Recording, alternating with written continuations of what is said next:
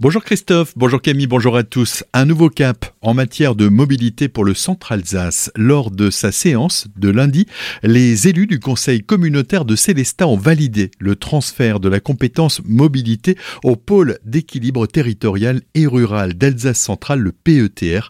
L'idée est d'élaborer un nouveau réseau de transport non plus à l'échelle intercommunale, mais à celle des quatre communautés de communes membres du PETR, Célestat, le Rite de Markolsheim, les de Villers et du Val d'Argent. C'est le début d'une nouvelle ère pour Olivier Solaire, le président de la communauté de communes de Célestat. J'avais dit dans mon discours d'élection du 9 juillet 2020 qu'il est inimaginable d'avoir des espèces de murs autour du périmètre de la communauté de communes de Célestat et de faire en sorte que les bus doivent faire demi-tour à l'intérieur de ce mur. Aujourd'hui, avec le transfert de la mobilité de la communauté de communes vers le PETR, nous entamons une nouvelle ère et avec une révolution en matière de mobilité intercommunale ou au niveau du PETR. C'est-à-dire qu'aujourd'hui, les communautés de communes du Val d'Argent, du Val de Villers, la communauté de communes de Célestat et celle de Markolsheim mettent en œuvre leurs moyens pour permettre en fait que ce transport intercommunal devienne finalement un transport au niveau du PETR. Nous allons donc élargir les lignes, les faire arriver depuis Sainte-Marie-aux-Mines jusqu'à Markolsheim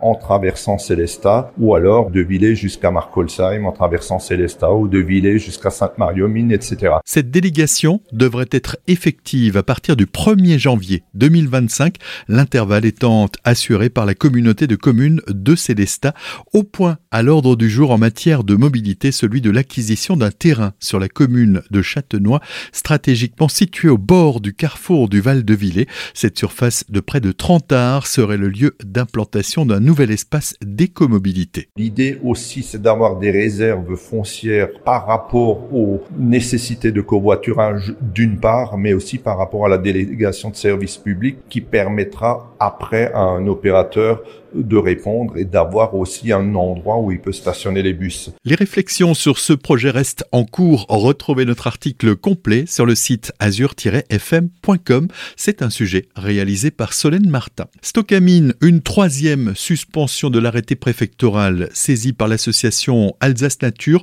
Le tribunal administratif de Strasbourg a décidé de suspendre l'arrêté du 28 septembre 2023 autorisant le confinement définitif des 42 000 tonnes de déchets stockés en fond de mine à Wittelsheim.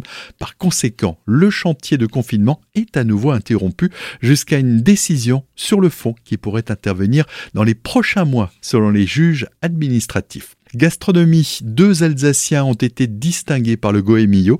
Jean-Baptiste Klein de la table d'Olivier Nasty à Kaisersberg a été sacré sommelier de l'année et Tristan Weinling, chef du restaurant Utopie à Gebarschwir, se classe lui parmi les six nouveaux grands chefs de demain. Agno, le grand sapin de Noël est en place, installé hier sur la place d'Armes.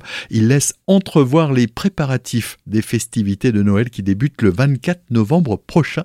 Il s'agit d'un épicéa bleu et ça tombe bien puisque c'est aussi la couleur retenue cette année pour le Noël à Agno enfin.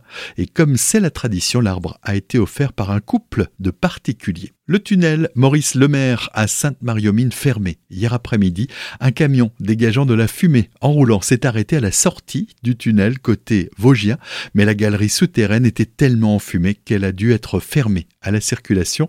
Celle-ci a été déviée, les voitures ont pu emprunter le col de Sainte-Marie-aux-Mines, mais les poids lourds ont été dirigés vers Strasbourg. Tribunal de Colmar, deux hommes ont été condamnés lundi pour une affaire de drogue. Pris la main dans le sac par les forces de l'ordre en plein deal vendredi dernier rue de Sigolsheim à Colmar, les deux individus ont écopé de 12 mois de prison, dont 4 avec sursis probatoire, avec obligation de soins et maintien en détention pour le dealer et de jours amende pour le consommateur. Les deux hommes étaient détenteurs de cocaïne et d'héroïne au moment de l'arrestation. Pour le dealer, il en est à sa 28e condamnation.